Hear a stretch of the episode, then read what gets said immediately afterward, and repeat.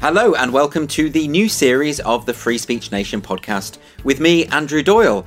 I'm delighted to say that my first guest for the new series was Tommy Tiernan. Now, Tommy, you will know as an acclaimed stand up comedian, uh, but also you've seen him on the sitcom Derry Girls and in his own RTE chat show, The Tommy Tiernan Show. He's about to start a tour of England on the 17th of March called Tom Foolery, having just completed an Irish leg of the tour. So do go and check him out live and in person if you get the opportunity.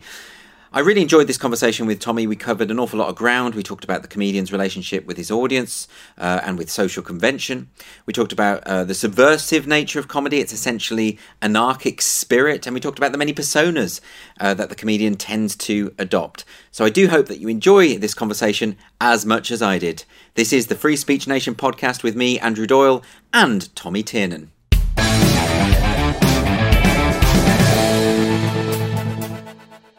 Tommy, welcome to the show. I'm Thanks really for talking to me. I'm really interested in uh, a lot of the work that you do, um, but let's start with your chat show, hmm. uh, which is one of a kind. It's the, the, the, the central concept that you just don't know who's going to turn up. And then they turn up and you just go for it and you haven't done the research. I mean, that terrifies the hell out of me. I, I always feel like I have to know pretty much as much as I can about the person before I speak to them. Yeah. So it, but how does it feel for you? Are you naturally curious? I like to think so. That's why I yeah. post lots of books to give that impression. Yeah, no, th- I think that that will see you through. Yeah, uh, if you just, just just follow your natural curiosity, um, and also maybe having a comedian's instinct for the uh, surprising, um, yes. and also not be, not being employed by the television station. All these things help. uh, so, yeah, so it's it's it's a kind of um, in one way, in one way, you know comedians can see themselves as as uh, outlaw, mm. and you know uh, coming in with unmannered instincts. Um, but maybe stand up isn't the only place that those things can work, and they can work in an interview if you're also kind of genuinely, humanely curious. So, mm. um, I think I mean we've tried to sell the show. You know, I thought it would be my pension I thought, great, now I've come up with a great idea. And now instead of me going on the road, uh, the idea will go on the road. And uh, the idea will come back and say, here's, here's money. Yes. Uh, but no other country in the world wants to do it. I'm really surprised. Um, I thought. I'm surprised because it, it, works brilliantly. I mean, it, the, the, format yeah, just works. Um, I'm surprised that someone in the UK hasn't done it. There's loads of people I think could do it. Yeah. Remember years ago, Baddiel and Skinner had a, a show called Unplanned, which was live on ITV about half eleven on a Thursday night or something. Um, but nobody nobody seems interested really. Maybe the nature of public conversation has changed. So our our show goes out at nine thirty on a Saturday night, so it's kind of prime time. Mm. Um, but interesting conversation can take place. It, a lot of it takes place on podcasts now. A lot of it can take place on afternoon shows. I mean, yes. I've, I've, oh, I can not say that I've watched an entire episode of Loose Women, but I'm, what I'm saying is that the possibility exists for interesting conversation there. Yeah, it does. I, I wouldn't put yourself through that, but I do wonder about this because the, the reason I think the format works is because you're essentially guiding the the audience through the similar journey that you're on insofar as you don't necessarily know the person. Yeah. I imagine when someone like Eddie Izzard comes on, you know you probably know him personally, right? So, but yeah. when it's someone like, I mean, I saw the one you you, you interviewed the HIV activist Robbie oh, Yeah. And I got the impression, and I could be wrong, but I got the impression that you weren't familiar with him at all. And so you were, uh, was that just my, uh, was, was I getting that wrong? No, I didn't know who he was. But there, those interviews are almost easier because they walk on and they're kind of compelled to tell you a little bit of a story. Yes. So then you just, you know, kind of, well, when did that happen, and what do you think about this? And it's the people that you do know that you uh, that you might find very uninteresting. They're the ones, they're when, your when your preconceived notion of the, these people um, mightn't excite you. Uh, that's yeah. where you earn your money, I think. But you're coming from a comedy background. I mean, that the, the interview with Robbie Lawlor, for instance, was. I mean, you were plunged directly in to a very serious conversation because he was wearing a T-shirt uh, announcing that he was his HIV positive status, yeah, and obviously yeah. that was your way in. But then it uh, inevitably, because it's a serious topic that needs to be treated seriously, inevitably you're right in something very, very uh, important and serious very, very quickly. But is it your instinct to, to bring it back to the comic as much as you can? No, just whenever it arises. Mm. So whatever arises, you're compelled uh, to adhere to because you have nothing else. So if a joke comes into your brain, you have to say it because if you don't, the whole the the da- you know the even massive traffic jam in your imagination. Then, mm. so it's it's about that. Like the David Letterman had a great comic instinct, and it, it's about he used to be a stand-up as well. So I, I think it's just instinctual. I really don't think there's uh, there isn't a fierce amount of figuring out in it. No. Um, that that human curiosity, do you see that as very much connected? That instinct to, to know more about someone on a human level, you see that very much connected to the idea of of humor and exploration that way. Well, I think you're exploring a different space. So when I'm when I'm in an interview and I'm talking to somebody, there are whatever arises, you follow that. So it might be a question about sexual energy. It might be a question about money. It might be a question about regret. Um, so whatever naturally comes to the surface, that's very different to being in on stage in front of an audience because the shared space is different. You're kind of it's an it's slightly altered um, field of consciousness that everybody is in. It happens in sport as well. I think when 45,000 people are have their attention on a football pitch and are all singing and shouting and screaming and roaring, there's a kind of there's an altered state of mind there that I can't. It's it's not entirely logical. It's part spirit. Yes. Um, in the way that you that you know uh, the, the the momentum of a crowd at a sports match. Yes. And I think with stand up, it's the same. It's about, it's just about that kind of strange shared space of you're the bus driver, uh, you're the mouth of the 1001 minds. Um, and it's about the adventure. Now, you, you have to come on stage with something. Yeah. So if you ha- if you come on stage with a kind of a bulletproof um, act of joke one to joke 300. Mm. Um, that's a presentation. And that is very exciting for some performers. Mm. Um, what I've noticed is, and every show really is uh, an attempt at survival. Yeah. Um, what I've noticed really is that I have these characters and I have these ideas, but they're kind of floating.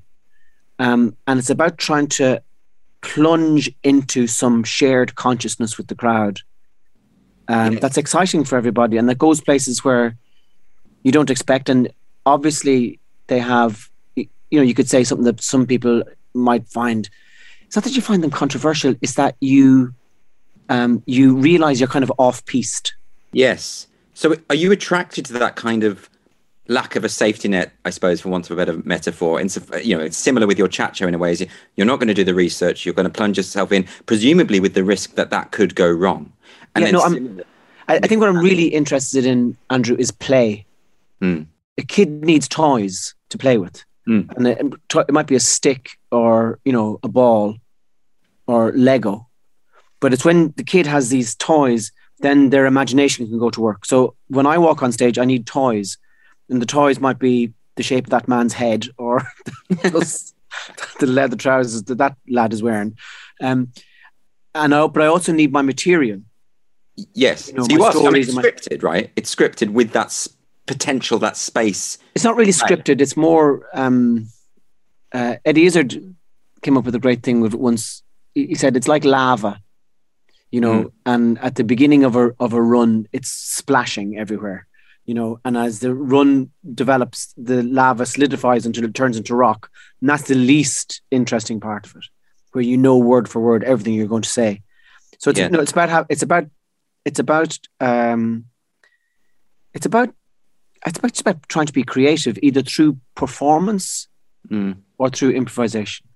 I mean, I really envy that skill. It's not a skill I have. I I, I always have to uh, have a, a, sort of very solid s- script, but I am also aware that I've had to learn to adapt to whatever's happening in the room because the the audience don't forgive it. If, if something happens in the room and you don't respond, if something unusual happens, even if it's as simple as a glass being dropped, yeah, you don't respond. It almost feels like it's it's what you say. It, it, it, the illusion of spontaneity is broken. It goes back to this idea of a presentation, and yeah, the organic element is lost. That's a great test.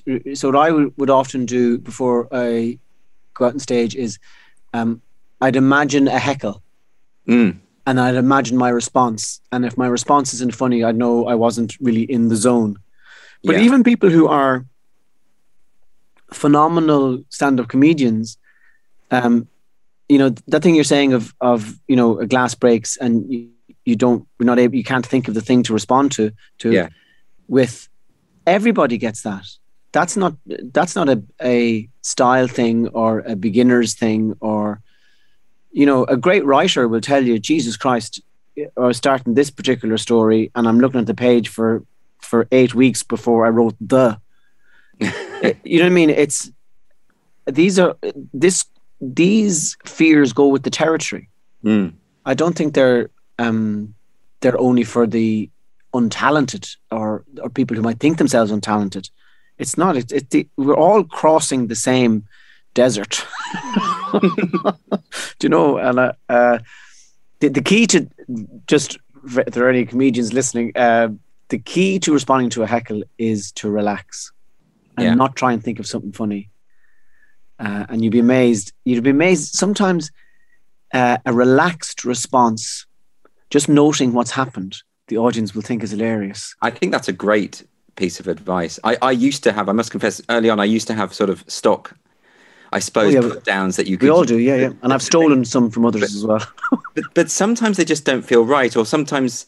And, and the thing that I found, started to find a lot more of it, because I got a lot of heckles. I don't know why, maybe for good reason, probably. But there are things like just just talking through what they've said and, and, and asking them to elaborate a little more is kind of a, a funny approach and sort of and a response will come to you. You know what I mean? Yeah. Um, and it's to, it's to it's to be. Do you know sometimes when you're on stage and you have that heightened sense of defense? Mm, Um, but what it, is actually, you're actually constricting. yeah, Uh, you're actually a smaller person than you. You've turned yourself into a squeak, and all you can do is squeak when things happen. Um, whereas it's about relaxing, but it is a constant negotiation. It's a, Yeah. a every show and every moment of every show is a um, it's a trial by it's a trial by light. How do you And- feel about when the heckle is hostile in, insofar as that's not funny, get off? That's because I remember Zoe yeah. Lyons once said to me, because she's very good at handling that kind of thing. She said to me, never to lose your sense of humor. She was talking about w- when she was heckled by a hostile individual and she lost her sense of humor. She was saying, that was the mistake I made. And does that ever happen to you? I did. I don't go out with a. Um, I don't have an agenda really. I'm not trying to. I that, that I've rarely been heckled like that. I can't think of any time that somebody, maybe one person in a wheelchair. Goodness. I mean, that's not, that can't be a good look.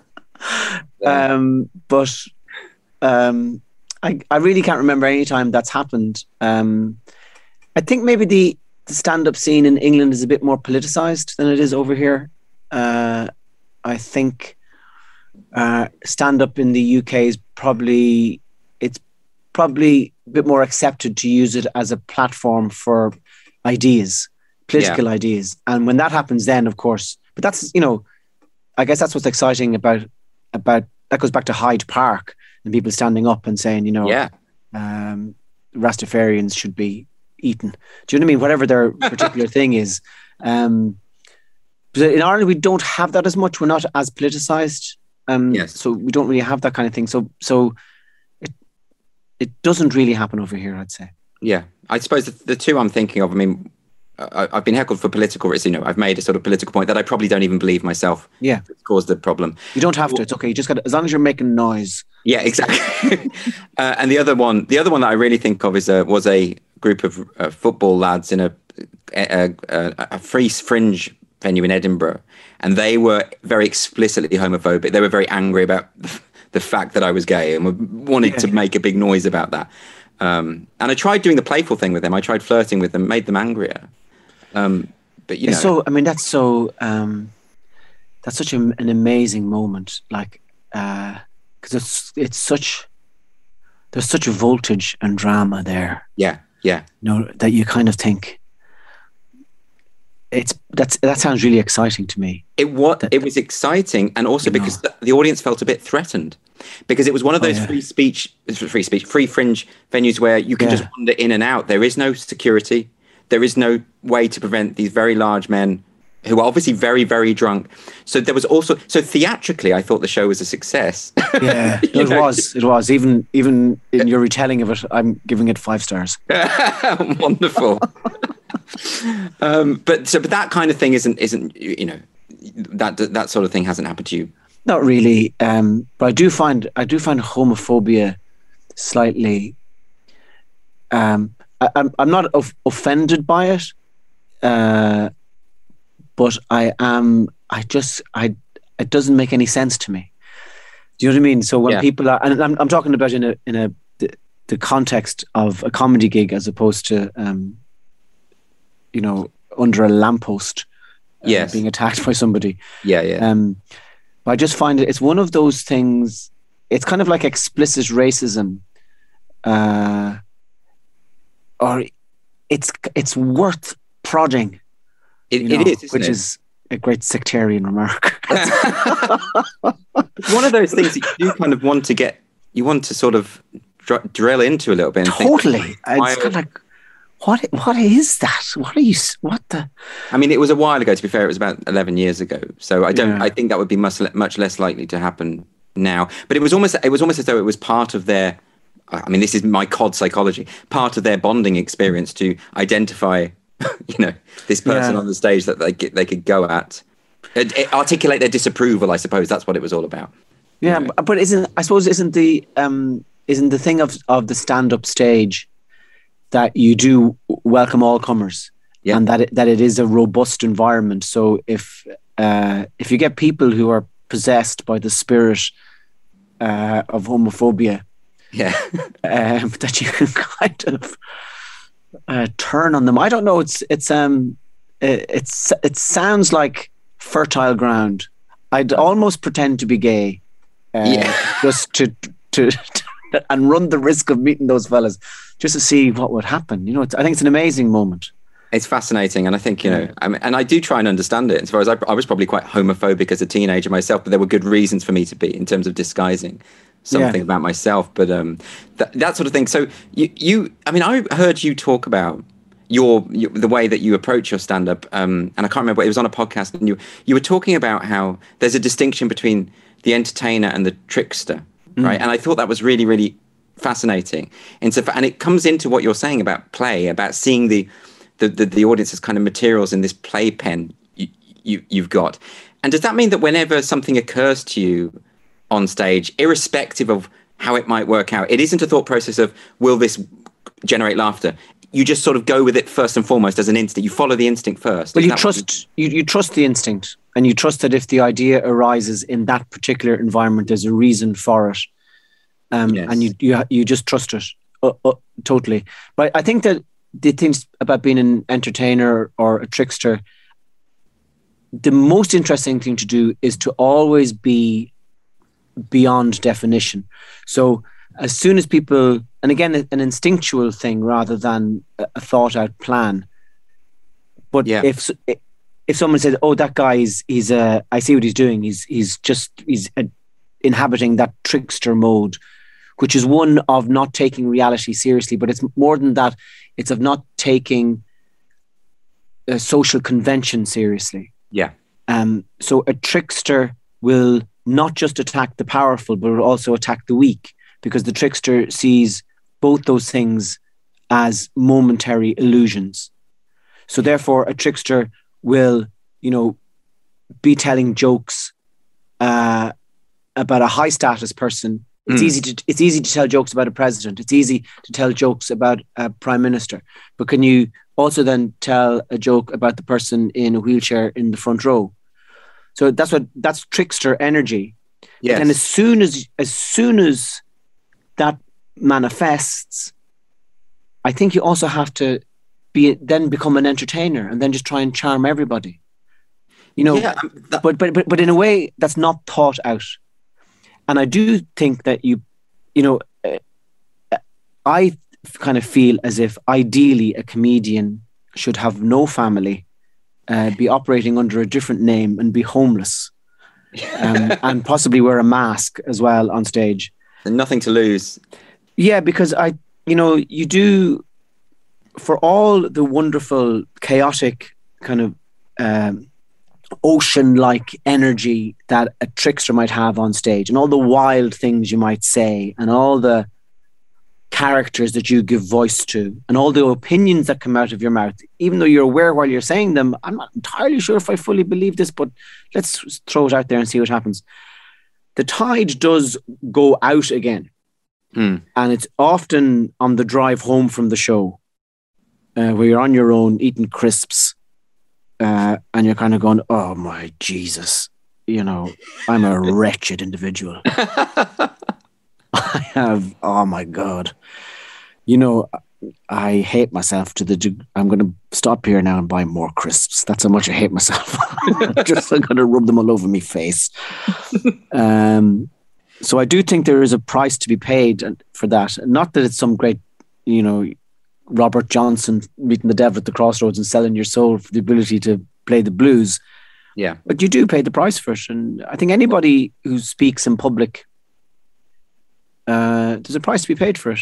You know, because you because you, you're the pendulum swings back the other way, and you kind of go because you're just an ordinary person as well. So There's a, there's a couple of things that immediately strike me about what you're saying, which I think is I think it's fascinating. So, firstly, you talk about how the trickster has no regard for any social convention uh, at Yeah. all, whether that be people in positions of power or what. Well, I mean, now what now that the social convention has developed to such a point that say homophobia, racism, disablism, these are now you know you you make yourself a pariah by by expressing any any uh, views that fall into that line yeah, that that in itself is now a social convention, and the trickster would probably push back about that. Oh, But totally. But but I think the audience will not be offended because the um, the trickster is moving within the spirit of the room.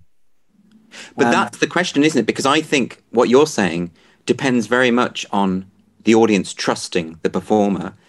And one thing that I th- that I am concerned about, and I have seen evidence of, is a depletion of trust from comedy audiences generally, insofar as they hear someone mention race, Hmm. for instance, and their mind clicks to this is a bigot about to espouse bigotry on stage. And and in that environment, how can they go with you? You know what I mean? I, think you because you're running faster than they are, and because they're laughing before they fully realize what you've said. Because um, and they trust you, and you trust them, and it's a good place to be, and it is essentially the release of tension rather than anything. If it's if it's genuinely hate filled, yeah. Then the audience will sense that and back away from it. But if there's the spirit of play, and play isn't always about trying to prove a point. Like I do, there is one. I, I, I do lots of accents in this show because I kind of made a conscious decision that I had a look at the the kind of the, the show and I says, okay, what's exciting to me here? Hmm. And to me, it was okay. Let's take all the different characters from all the different stories and just push them a little bit and see if we can get a bit more out of them. So there's Irish accents and there's Indian accents and African accents and and you know rural Irish accents, American. There's all this type of stuff in it. And uh, one of the lines that I come up with is uh, I, I do an Indian accent, and then I say, you know, a, a little bit of racism is good. And then I go, not a whole lot, just enough to enjoy the Eurovision. So when people hear when people hear the first line, they go, uh, "What?" Yes. But then the recognition of actually, you know, I do love laughing at the Norwegians. yeah. Um, but it it is a it's it's about being. There has to be kindness in what you do, and there has to be. Um, sure, you can be reckless, but it really is about the spirit of the performer. Um, And you, do you think that's something that is just readily detectable? I mean, you, you obviously are very famous and you have a, a, a following of people who already know what kind of temperament you have. So, so they're going to come along knowing that you're not coming from a bad place already. So that's a big advantage than, say, a new act. Who yeah, I'm not sure. I'm not sure because I remember doing a show in, um, it was in Houston, in Texas, Yeah. and I, I walked out and I said, "Oh, you people are so fat," and they were really fat, and then they really started laughing. Yeah. So there's something about there's a kind of an, um, you're almost like a, a, a kind of an amateur. Uh, Yes. you kind of have amateur Tourette's. You know, it's kind of like you're saying the thing that, uh, yeah, they, they knew I wasn't being mean. Do you know what I mean? But, but that can Um, backfire, can't it? I mean, when Jerry Sadowitz went on stage in Canada and said, hello, moose, f-," someone punched him. Yeah, but you'd have to really talk to his particular spirit guide to, Right. to understand what was going on uh, with Jerry at the time. Um, yeah, that's um, yeah, but again, see if you, once once you mention somebody specific, then Mm. you have to kind of do a bit of drilling, and it's drilling from a distance because you're you're not you're not inhabiting that particular skull. yeah. Um, but I've seen Jer- Jerry do shows uh, that uh, that have that edge, but somehow that's why that's why you're there.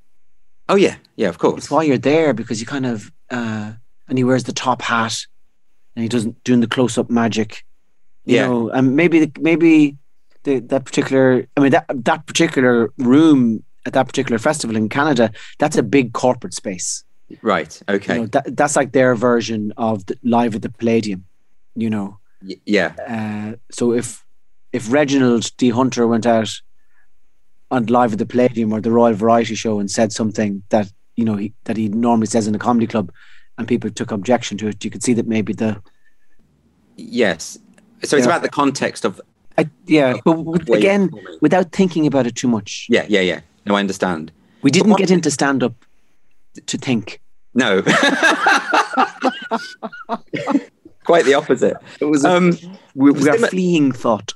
one thing I do, I mean, just now we're talking about Jerry Sadowitz. I remember seeing him in Edinburgh once, and he came on, and there were three or four disabled people in wheelchairs at the front. He immediately went for them, Uh, not in a mean, but acknowledged it. Well, in a mean way, I suppose, because everything that Jerry Sadowitz persona on stage says is mean in a way, right? Um, Yeah. Because that's his persona, um, and they loved it. They clearly loved. They clearly loved it. Because so often when there's someone uh, who has a disability in the front row, comedians just ignore them and they'll go along the row talking to people and then they just skip over Yeah, that. And I think people are fed up of being invisible. You know, uh, the- I- possibly that they don't trust their own instincts. The, the comic on stage just doesn't trust Right. his own instincts, his or her own instincts. There's a great democracy. Lenny Bruce had this fantastic line: um, is "Everybody's vulnerable. Everybody's ass is up for grabs," and that's kind of the there's the the democracy of insulting everybody. Uh, I, think is good. Yeah, no, I understand. I understand that point, and um, I, I, I just it just strikes me, and perhaps I'm wrong here. You can correct me. Um, I just get this impression, particularly from other comedians, that there is a perception that the kind of hate-fueled bigot who wants to stand up there and tell jokes to attack people. See, I don't think those people really exist. I, I don't know those people. I don't know what comics would do that. So my default expectation when I say comedian, even when I don't know, is he's coming from a good place or she's coming from a good place. It isn't about bigotry. But I often see comedians say, oh, you know, there's a there's a whole load of people who just want to get up there and, and, and tell racist jokes and attack racial minorities. And I'm just thinking, and, and the examples they always give are people from the 70s or 60s. Yeah. I just don't think those people are there anymore. And I, and I do worry that this does have an effect of eroding trust when you hear comedians saying things like that. See, you, you, once you move on to racist jokes, you, you're we're all automatically we've left the earth. Mm. We're now in the air. Nothing to me seems solid. Something is either funny or it's not. It can be about race. It can be about gender. It can be about the Olympics or Putin or donuts or lesbians or mermaids. If it's funny, it's funny. Uh, and if people don't find it funny, then uh, that's all it is. It's just an unfunny moment. I have, um, in in this in the same way that you know, uh, I walk on a stand-up stage to free myself from autocracy. Yeah. So, and I trust laughter, and I and I also trust the uh, humanity of the people involved. That if somebody makes a mistake, it's okay, and they shouldn't be hounded out of their uh, job because of it.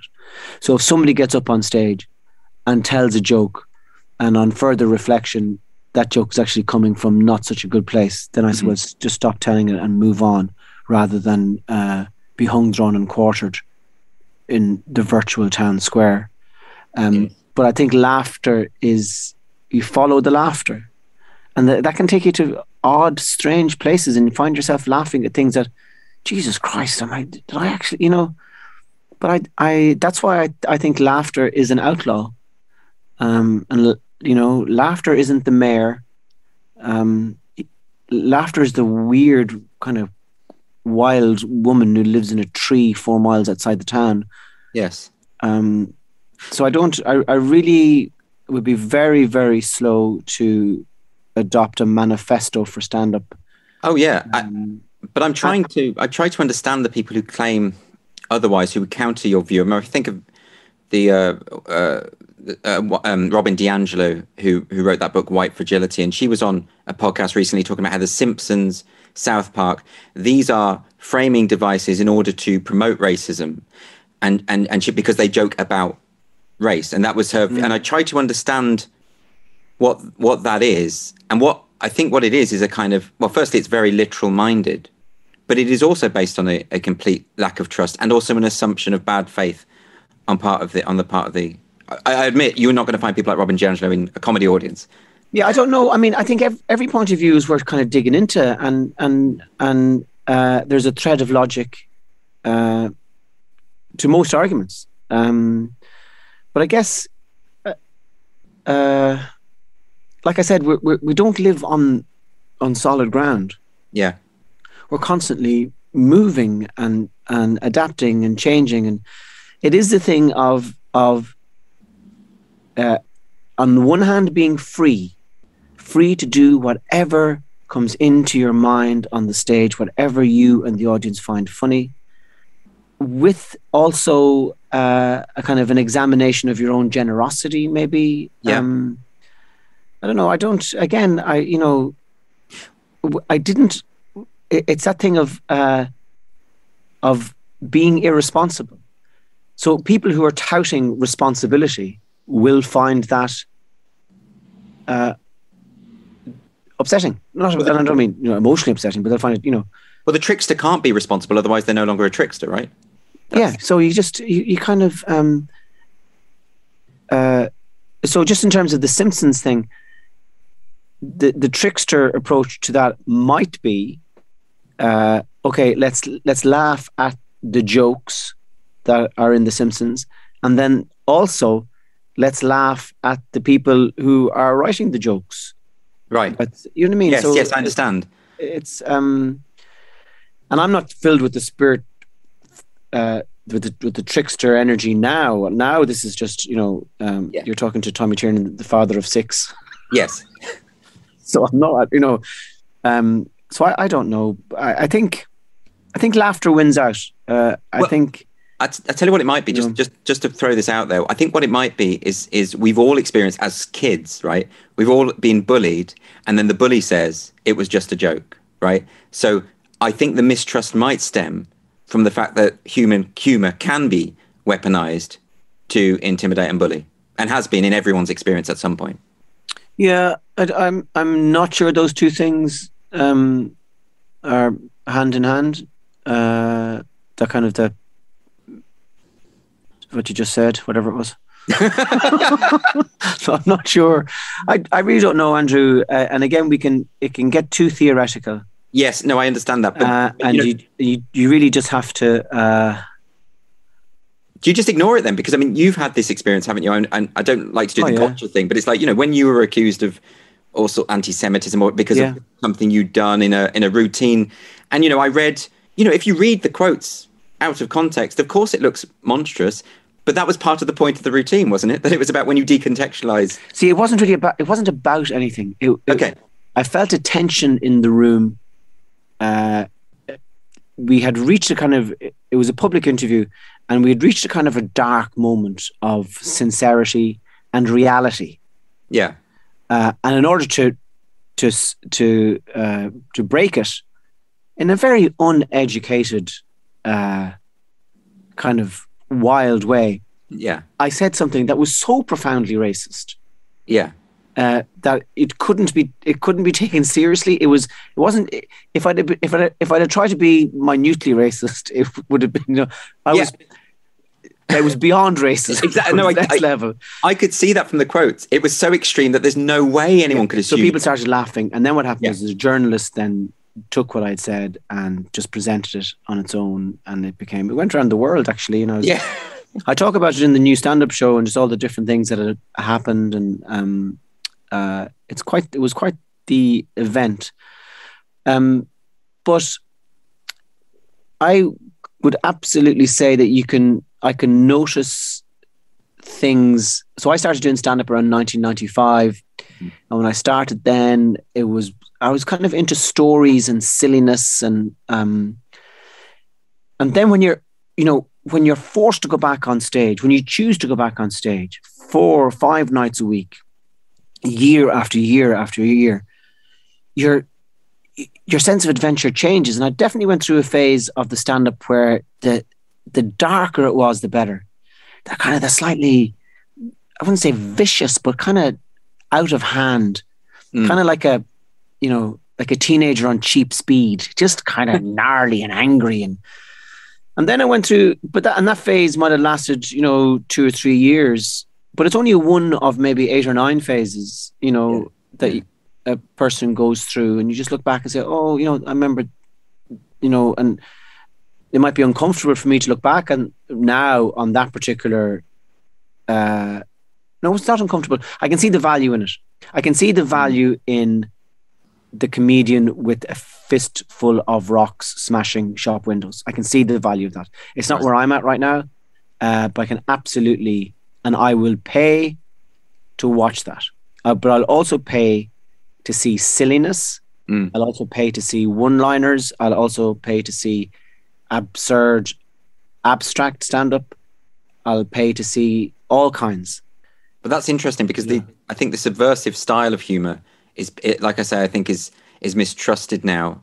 Um, but it's interesting what you say about because earlier you did draw a distinction between you talking to me now Yeah, and the trickster on on stage. So, and from what you've just said, it sounds like you're almost shifting between persona over time, depending on depending on what's going on in your life. I suppose is that the way you see the.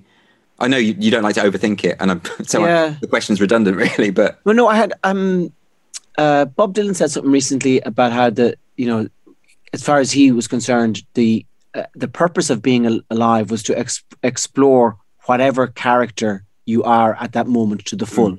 So, uh, I would say that in in in my day, for example, okay, uh, I wake up and the person I'm lying beside, I'm a husband to that person, so I'll behave like a husband.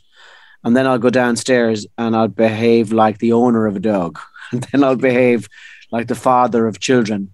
And then I'll um, behave like a businessman answering emails about where I want to do shows and where I don't want to do shows. yeah, So in the course of any, then I'll behave like a friend. So in the course of any day, we have lots of different incarnations just in the course of a day. sure. And the excitement about meeting different people is they bring out parts of you. People see it especially in kind of love affairs. You know, oh, I, I really like being with that person. They, I'm different with them than I am with other people, and I really enjoy the different person that I am. So, Do you think so any, do you think any of those are more authentic than the other? not really.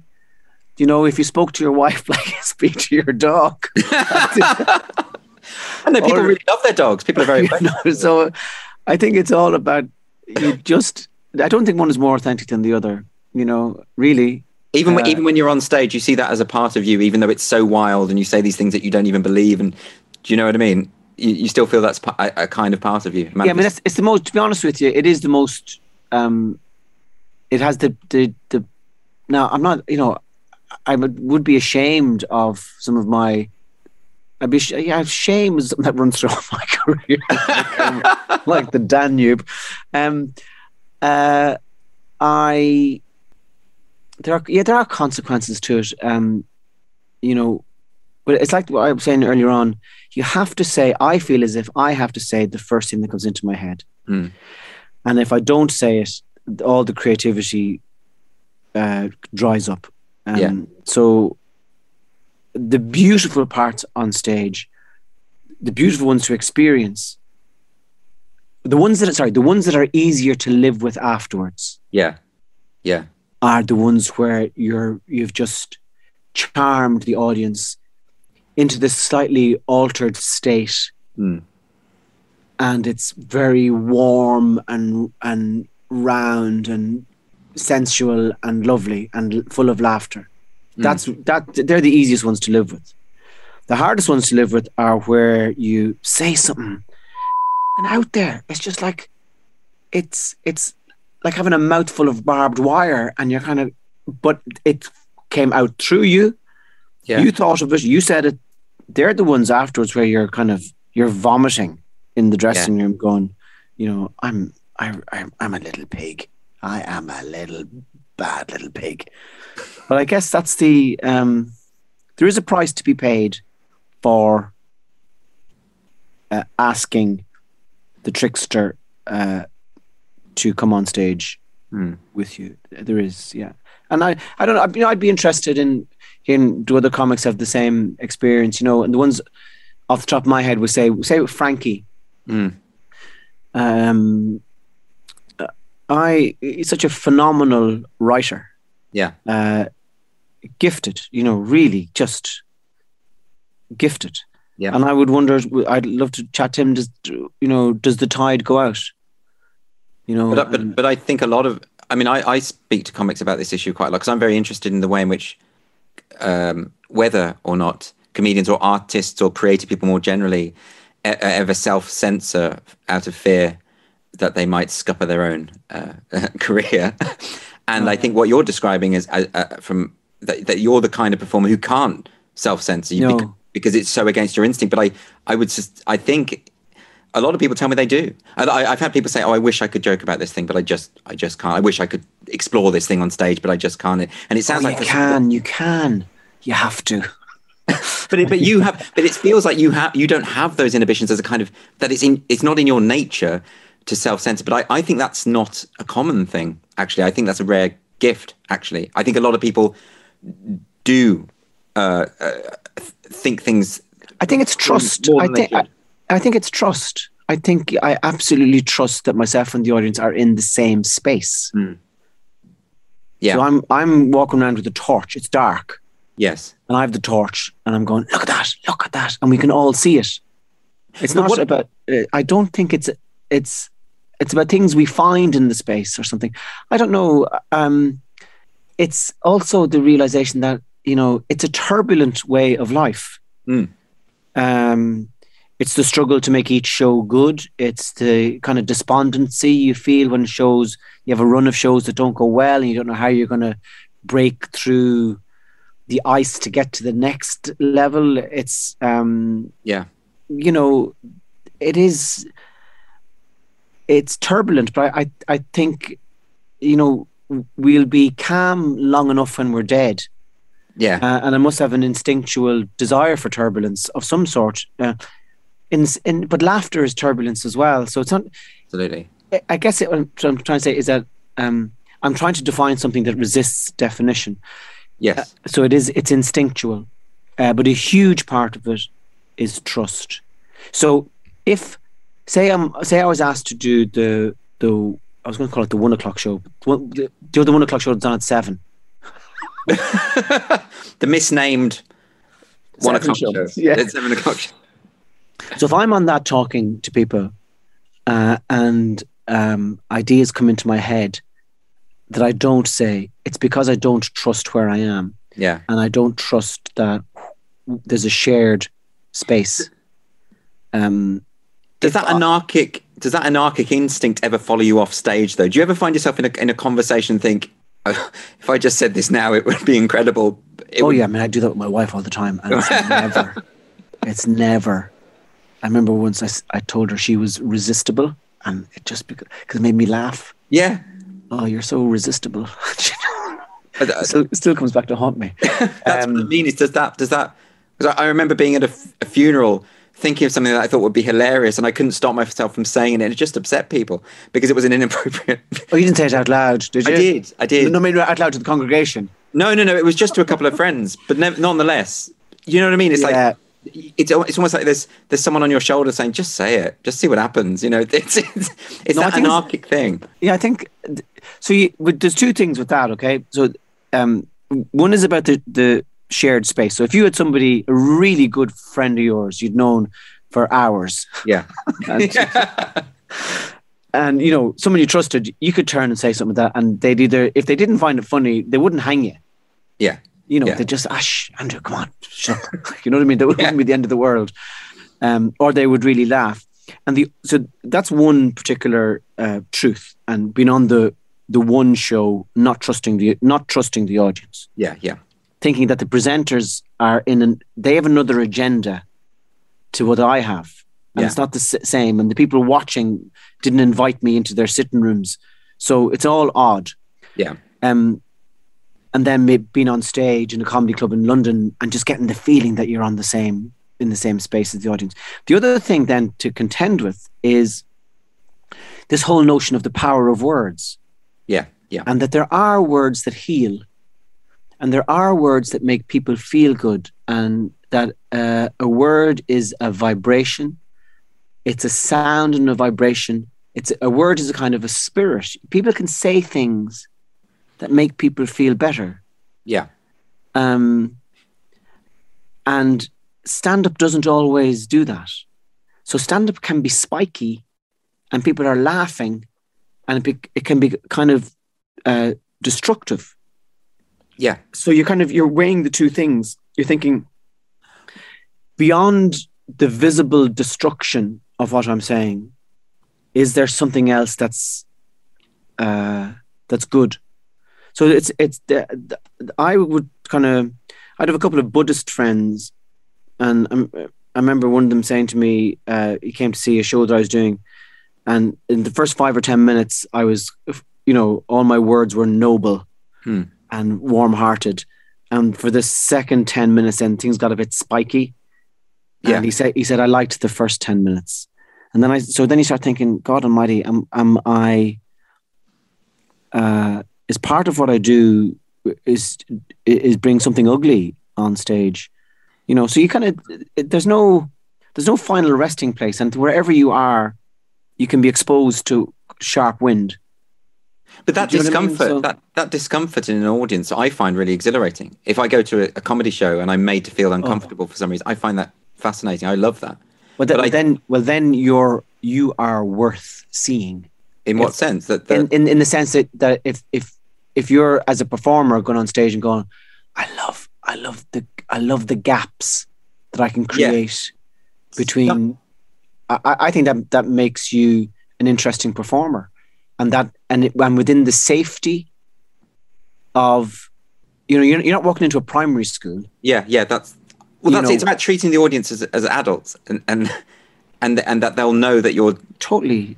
You're, then, well, then you know that's that makes you worth seeing as a performer. Then but then people would say, I mean, there are a lot of activists at the moment, and it's a very common trope at the moment that words can be a form of violence. And that, I mean, just as you say there, that some words are invested with an inherent goodness and have the capacity to heal, yeah, right? Yeah. People would say that there are words that, in of themselves, irrespective of context, have the capacity to do harm. So, sure. I, I remember a conversation between Louis C.K. and one of his gay friends, and the gay friend was saying, you know, just I'm not saying you should censor yourself, but when you say the word faggot, you've got to know that we hear it and it's a word that's been used by people physically attacking us and you know and and therefore it brings that back and he i know i think it was a dramatized scene that he was doing but the point was sure. valid i think you know i don't know i mean i was driving home the other night and i was listening to fairy tale of new york yeah no, he's come back, you maggot, you cheap as he faggot. I can't remember the rest of it. Yeah, yeah. Uh, but it was very, very obvious listening to the song that these were two characters.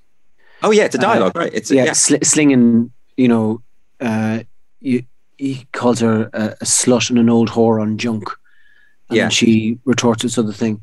Um, so in that particular instance, and I, I think there were a few years ago, there was a call to have the song banned or to have that word taken out.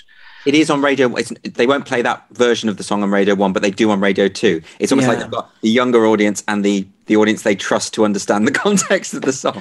So I don't know. There, I, really don't think there are, are any absolutes or any fixed um, all I can just to say in terms of racism and maybe uh, misogyny. Is that is there so miso- misogyny Yeah. is male um male hatred. Uh, women, yeah, uh, yeah. hatred towards women. Yeah, and what's is there is there is there a word for the other way around? Yeah, misandry would be hatred of men. All right. So all I can all I can testify to is uh, experience of racism as an Irish person. Right. and you kind of go, when have I ever come across it, and how does it affect me? And you kind of, you know, I can't really think of that many instances uh, that, Mm. you know, um, I can think of in terms that that other word you gave me. Um, I think I can- misandry. misandry. yeah, I can't really think of you know um, of stuff like that. So maybe I do live a kind of. Uh, uh, I'm not in the firing line when it comes to felt I see. hatred and oppression. Um, but again, that's not you know that doesn't mean my voice is invalid. Mm. Um, that just means I'm speaking from a particular perspective. And um, there's a line. From, uh, there's a line from the Bob Dylan song. Uh, uh, as George Lewis told the Englishman, the Italian, and the Jew, you can't open up your mind, boys, to every conceivable point of view. Yeah. So I guess you know, um, and we we are kind of we're all f- we're all fumbling. Yeah. Oh, um, Well, we are. We are, and we're all fallible, and we're all capable of mistakes. But but, Yeah. but my worry is that the, the the kind of people I'm talking about who say that words are a form of violence, they don't believe we are. They believe in a kind of moral purity that you must uphold, and they believe uh, they don't believe in forgiveness ultimately. And that I feel I don't feel how Well, then they must be destroyed. Right. yeah. I don't know how you how a, a court gesture exists in a in a world without forgiveness. I suppose I don't know how that that happens. Yeah, um, that's you know, forgiveness is. Um, there, I, I I was definitely wronged by a couple of people, Mm. and I remember you know thinking about forgiveness, and I was I the point that I wasn't able to get beyond then, although I do feel a little there might be a breach in the dam now, Yeah. was that does the, do they have to say sorry in order for you to forgive them? Like, does, does, there- does there have to be some sort of sense of contrition? I, I don't think so. I mean, I've got friends Okay. who, who cannot say sorry. It's it's beyond their power. Believe. I think it, it just does something to their ego that is earth shattering. So I just I just accept that as an, an as an additional flaw. I'd be like that around the house now. I'd be, I'd be very slow to admit defeat. Ah, but you you're in a position of authority in the house. You've got children to look after. Oh, you geez, are you crazy? You can't, you can't let that facade slip, otherwise they'll break you. No, no. Oh, well. This oh, is why well. I don't have children. This is why I Oh, don't. I, don't oh, there's always time. There's always time. I don't think I could handle that. Um, do you have? Do, do you find it um, conflicting your role as a father and your role as a, a, a trickster? Do you let? Do you, do your children ever see you perform? Would they understand? No, they don't want to come and see me. So my my oldest is 28 and my youngest is nine. I have six kids and I have a, a granddaughter as well. And they generally don't want to see me on stage. really. And they Yeah, because I think it's such an uncomfortable.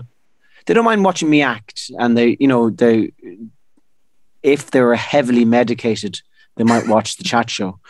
Right. Um, but they really don't want to see, and I can understand it. It's not something you want to see your dad do. But I, I just wonder what would happen. Has the elder? So you say there's a 28 year old. Yeah. Have they, uh, uh, have they ever been in the audience for your stand up? And does that affect your performance at all? Does no, that- because no. So what happened was when the when he was 16, 15 actually, um, he worked with me for a little while, uh, just kind of doing production stuff, you know. yeah.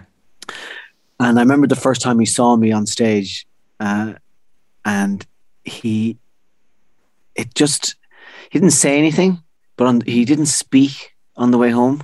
Oh. And he was just looking out the window all, was about a four hour drive home, and he was just, just looking out the window. That's a bad review. yeah, it's kind of like, you know, you, you have one vision, you have perhaps have one vision of your mother and father as being, you know, uh, middle class, suburban, yeah. um, BBC One people.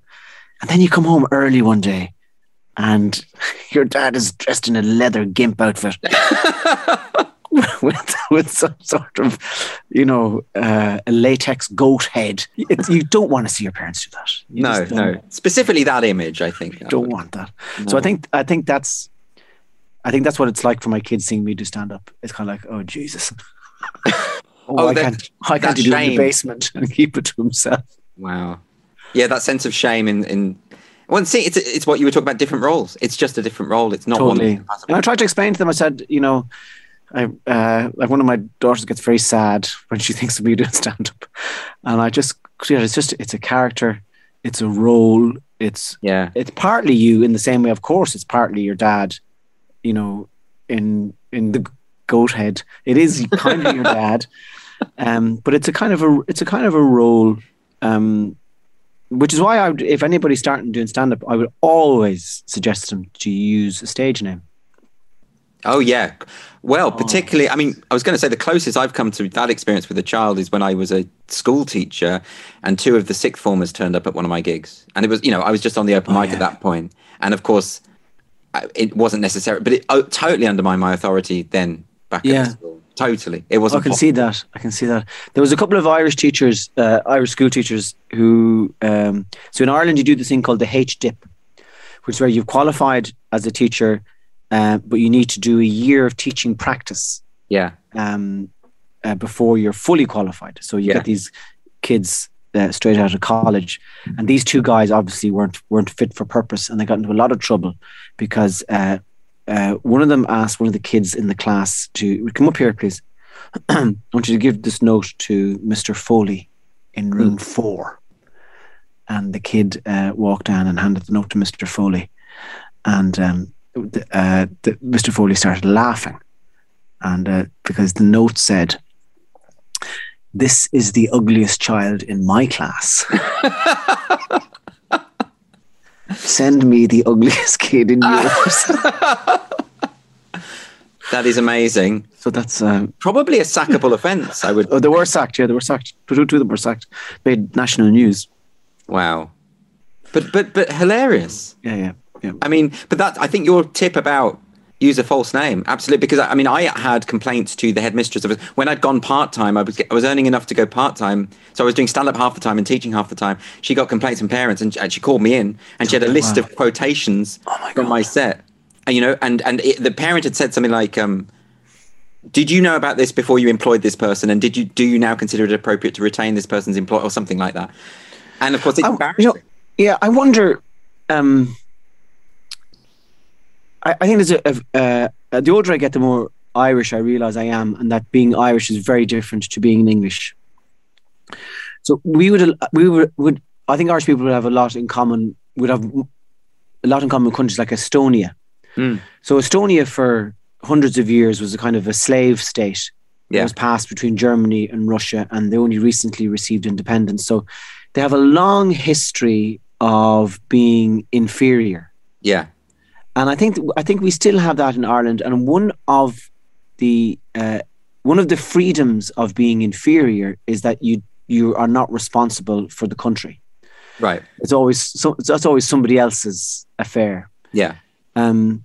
So I think Irish people in general, we pay less attention to those very responsible things that people in charge are supposed to do. Mm. We have a more of a we lean slightly less towards rules and regulations. Yeah. Even though nothing is fixed and it's not it's not as dramatic as that, but in a soft way, we lean less towards those kind of things, you know. Yeah. Whereas um, my sense of England is that uh, you're, and you probably get the same in Sweden. Like Sweden used to be an empire. Yeah. You know, and if you if you're in Gothenburg, you see the people walk around and they have this sense of regality about them. They're also yeah, yeah. full of themselves, just walking around the place. Um, but in England, I think England was such a powerful nation. Yeah. Um, that and it was always in charge. So I think rules and regulations are really important in English culture. So sometimes stuff that that people get into trouble for in England, they wouldn't get into trouble for in Ireland. No, maybe not. That's um, a, that's a good point. And yet, you know, if I think about my experience at school, the teachers I learnt the most from were the ones that were willing to break the rules, to say the things you, they obviously would get in trouble for saying, but they did it anyway. I had this great priest used to teach me, and you'd, I remember, I remember going up and say, I'd tell him that I didn't have my homework done. He came up with this brilliant line. He said, "What do you want me to do? Hit you?" so, um, uh, and I think just with the that that thing of being an Irish person. Mm. So, say when I'm when I'm performing in England, Yeah. it's to have the cultural confidence in my instincts as they are Yeah. to go this is what i do um and uh this is where i come from Yes. to have that confidence but also to have the, like if i'm going to see a comedian from harlem or dorset Yeah. or you know nicaragua part of it is i'm interested in seeing somebody from that place So do, So- do you think the recklessness within comedy, I say recklessness, but I suppose the anarchic thing that we were talking about is kind of innate to uh, the Irish experience? I don't know because I mean, you know, um, I think he's not necessarily because I think humor is by definition uh, anarchic. Mm. Yeah, Something yeah, is being fractured. Yeah. So you could have a a, a very English upper class comedian, and he's he's breaking something. Mm. You know, um, Well, even by joking, you're making yourself less of a figure of authority, aren't you? Even by totally. doing that. Um, but it's also it's also to have, as say an Irishman who's performing in England, it's to have uh, to put enough value on your cultural upbringing to say that this may be of interest to you. So if an English comic is coming over, you know, if say Terry Alderton, all my references would be fairly old school. But say if Terry's coming over, or if um, I remember gigging with people like Nick Wilty, or people like that, they're saying, "I'm English, and this is my experience. This is my viewpoint." To have the confidence to say, "I, hope an Irish audience find the humanity of this interesting." You know, Yeah. um, so rather than me when I go to England trying to fit in and do well and and succeed it- those things kind of fade away and you kind of go i'm presenting uh, a particular strain of irish thought uh, which might be peculiar to me uh, but i hope you find it interesting but i am always yeah. irish and i'm very well aware too that cultural difference is only at the surface level Yeah. Well, there's always Um, that humanity that, that is just there, Totally. irrespective of where you are, you know? um, and that's the thrill of performing in different countries. And it's also the if you don't find a culture interesting, then it's very hard to perform there. I you- like, I really like Australian people, Yeah. But I find Australian culture. I don't. I can't. Uh, I can't warm to it. I don't know what it is. It's. Uh, I have lots of Australian friends who I think are warm, kind, funny, anarchic, uh, positive people. But there's something about the culture. When I'm there, I, I don't. Oh God, I don't really. No, it's, know. it's the spiders for me. I can't be dealing with spiders. Yeah, I can't be dealing with that. And the fact that it's always on fire. I, I don't Yeah. understand why it's always on fire. You make it sound like a strange planet that Yeah. the Starship Enterprise is about to land on. And Spock says, I wouldn't go there. It's on fire. It's full of spiders. Do you ever find though that your humor doesn't translate in a certain cu- cultural context? That what you specifically do just does not work. Sure, yeah. Um, I had an experience of it down in New Zealand one time where it was more to do with the fact that I think that um, so there are different waves in comedy. Yeah. You know, uh, there was the uh, so the, the, the easily identifiable ones are in the 60s in America, you would have had great political comedy. You would have had um, that would have been one of the flavors. Okay, so Yeah, yeah. Lenny Bruce, Mort Sahl, all these people, Dick Gregory, that kind of a thing. Then you go, okay, in the seventies, there was a kind of a, whole, a big silliness. It was, um, say, maybe Jonathan Winters, and it was Steve Martin, and um, you know that kind of. Even, these aren't sharply defined things, but you can notice moments. And then in England, you say, okay, in the eighties, something happened, and there was a kind of uh, Like political thing as well as silliness. And in the nineties, something else happened. It became a bit blokey, maybe or something like that. Um, but there then, sometime around two thousand and eight, two thousand and nine, there was the arrival of the Milk and Cookies gang, and these were comedians who. I've never uh, heard that phrase. I don't know. the Milk and Cookies gang. Yeah. Everything was charming. Everything was sweet. Nobody, nobody was offended. It was often very well written, uh, but it was kind of corduroy. It Yeah. was kind of like uh, uh, Flight of the Corduroys. just it was just, um, and I think fans of that particular type of comedy can find maybe what I do a bit repulsive. I've noticed that. So I remember going on stage one time uh, after the brilliant Arj Barker. Um, we were performing together down in New Zealand where he did an hour. There was a break, and then I did an hour. Um, and the same person reviewed both shows, Yeah. and they loved Arj. And Arj is so smart, uh, and so kind of gently mischievous, uh, but he's not contentious in any way Yeah. he's kind of a beautiful wizard. And then I come on cursing, and, and the person just said, This guy is from the 70s. Get him off the stage. So that uh, every now and again you come across something like that. Sure. Uh, Yeah. but in terms of actual entire nations that don't like my stuff, yeah, that would be that would be odd. Was that reaction just him, or was that the uh, was that the, did the crowd balk? no, because they, they, they mentioned in the review, uh, the crowd seemed to like it. Ah, that begrudging kind of I know best, but these plebs seem to Yeah, go- but I can under- I can understand how um, your mind can't always shift from one rhythm to another very quickly. You know, it's very Yeah. hard to go from listening to uh, heavy metal uh, to appreciating the finer points of improvised jazz. Maybe Yeah, I was going to say, like, when you're following an act that's wildly different in tone. I know some some, uh, some of the older school acts used to do stand up after a striptease thing or something. Oh yeah, you know what? that'd be don't know how that fantastic would to try, wouldn't it? It'd be on in a strip club and just What, to, to, to try and tell jokes to people who've just been turned on, who are aroused. yeah, or just who are tired and depressed and lonely. Maybe might be more accurate demographic No, I've, I've description of performed to audiences like that before.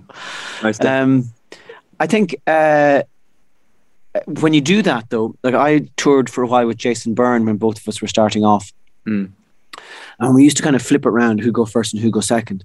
Now, for anybody who hasn't seen Jason, he is a uh, he's like rolling down a hill. I mean, he's just he's he's like a he can be like a ginger Richard Pryor mixed with um kind of eight kids on a bouncy castle. He just has this I've seen chaos. Yeah. No, it's chaos. It's kind of and it's improvised and it's he he'll go from a very very funny story, Yeah. uh, to just some kind of strange prop magic, and it's um it's it's kind of wild, you know. Yeah. And I would often have to uh, go on after him, so it was about me realizing, okay, I I have to take the energy of what of Jason's last minute Mm. and almost uh, not ignore it, but I, I have to take that on stage with me and transform it. Because you can't me was- abruptly bring something totally different without any kind of segue. Is that what Yeah, you mean? Yeah. I think it's it's about absorbing what for me back then it was about absorbing what he had done, Yeah, yeah, yeah. uh, and then and it mightn't be visible to the audience what you're doing, you know, um, but you're kind of going you're you're you know Jason's last exhalation is your first inhalation. I understand. So Yeah. you walk on with his spirit, and then you kind of you you go your direction. But it's Yeah. um it's an art form in itself, isn't it? Just to find out how to follow people, and I suppose that's the idea of an MC that he always brings it back to the neutral space, That's it. you know, Yeah. in an ideal way. And d- did do you have a support act on your tour? It it depends. I do. I will have this weekend, but only because um again these these are strange practicalities. Mm. So I got the show up to somewhere between 80 and 90 minutes. Um, really enjoyable for me, has great momentum. There's great bits of uh, strangeness yeah, in the show that, but I'm still holding the audience's attention with them. And because of the COVID restrictions, um, the audio, the, the show had to be performed in a, in a, in a straight block uh, of 80 minutes. So Right. that's, that's the show. Yeah. And I got that. And that was a, a huge relief to me. And I got very stressed out about it. And I almost retired twice in the preparation for it. I'll tell you a funny story. I wanted to, I, I want, I, I just couldn't. I was, it was during Derry Girls. Mm. And I couldn't get my head around the stand up show. And I couldn't find the excitement in it. And I wasn't, so I'm imagining stand up without experimenting each night. Yeah. And I'm going, oh God, I won't be able to do this. So uh, I phoned up my agent and I says, I'm, I'm I can't do this. Uh, and she goes, okay, okay. And I says, I'm, I'm canceling the English tour. And she says, okay, okay, that's, that's not a problem, Tommy. Um, it'll cost you some money. Mm. And I says, how much? I don't care. How much? Like thinking, she says, a lot.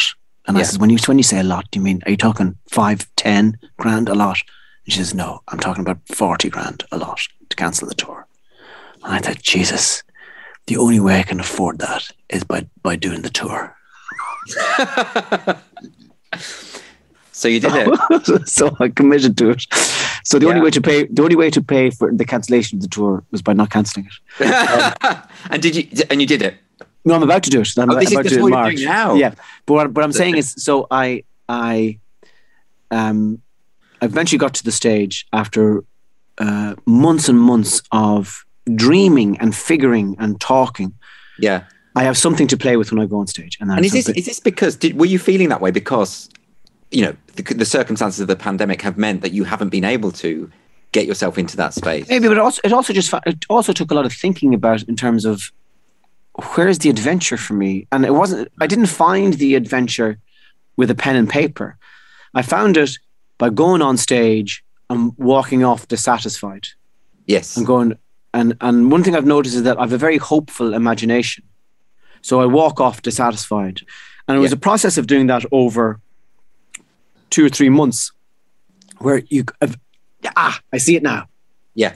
I, I see where I, what I can do. And and so that's been that's what I've been doing and it's it's uh, but I, so it's a very Irish show. So I'm I'm now I'm 2 months away from the English tour kind of going okay, how do I just I, I need to be aware of I'm performing to English people, and, and what if I say if I mention a name in Ireland, Yeah, the people yeah, yeah. already start giggling at, they won't know who that is in England. But anyway, so I have this 80 minute chunk of work that I'm very very happy to do.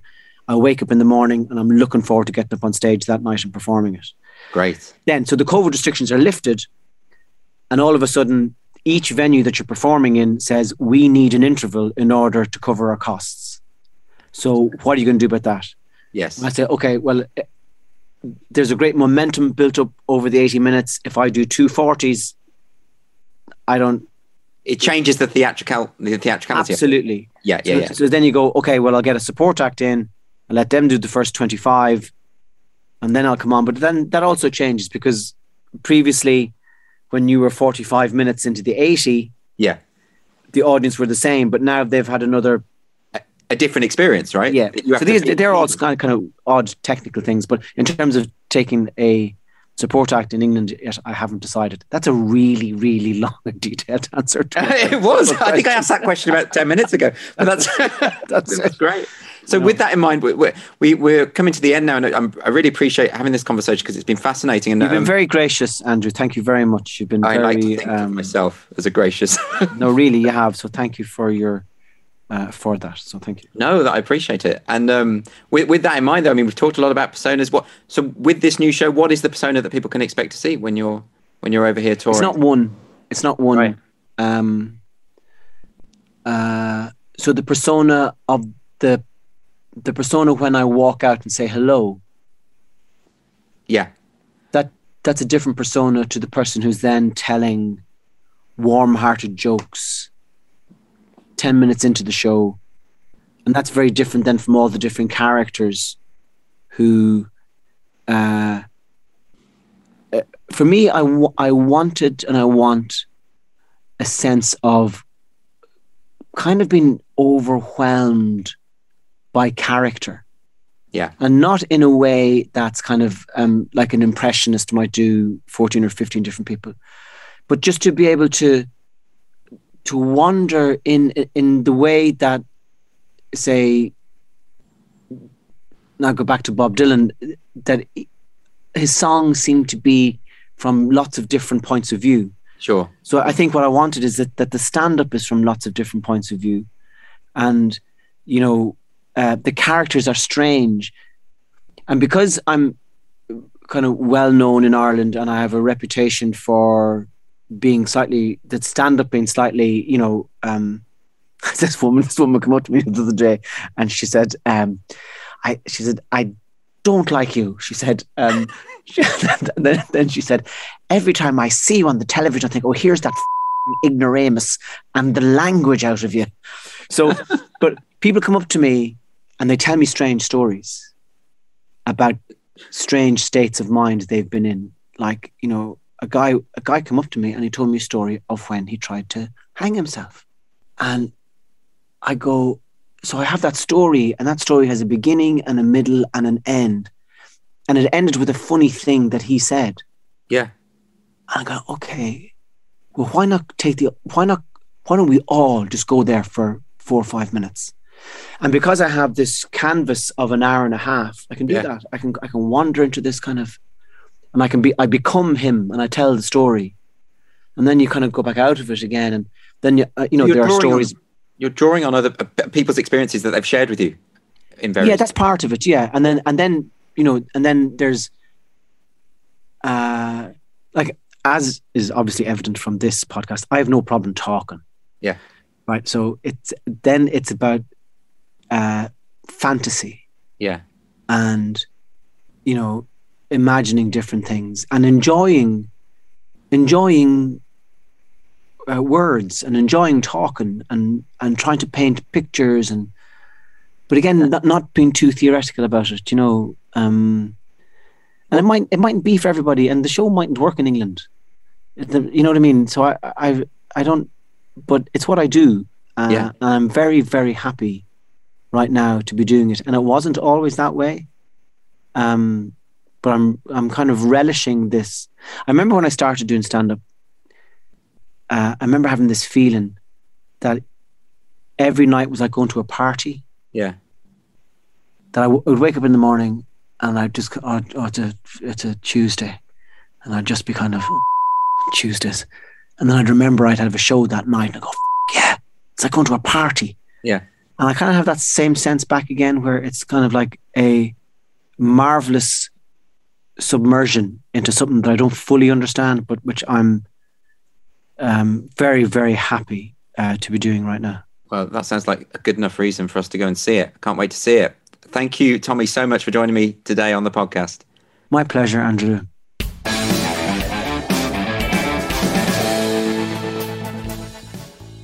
This has been the Free Speech Nation podcast for GB News with me, Andrew Doyle, and my guest, Tommy Tiernan. Don't forget that Tommy will be touring in his show Tomfoolery from the 17th of March until the 8th of April, so do go and get tickets for that if you are able to. And also, you can check out his podcast, which is called THL, and he also has a new YouTube channel, which is called Tomedian, and you can go and check out some of his clips there. Please don't forget to like and subscribe if you enjoyed today's podcast, and join me next week when there'll be another fabulous guest. See you then.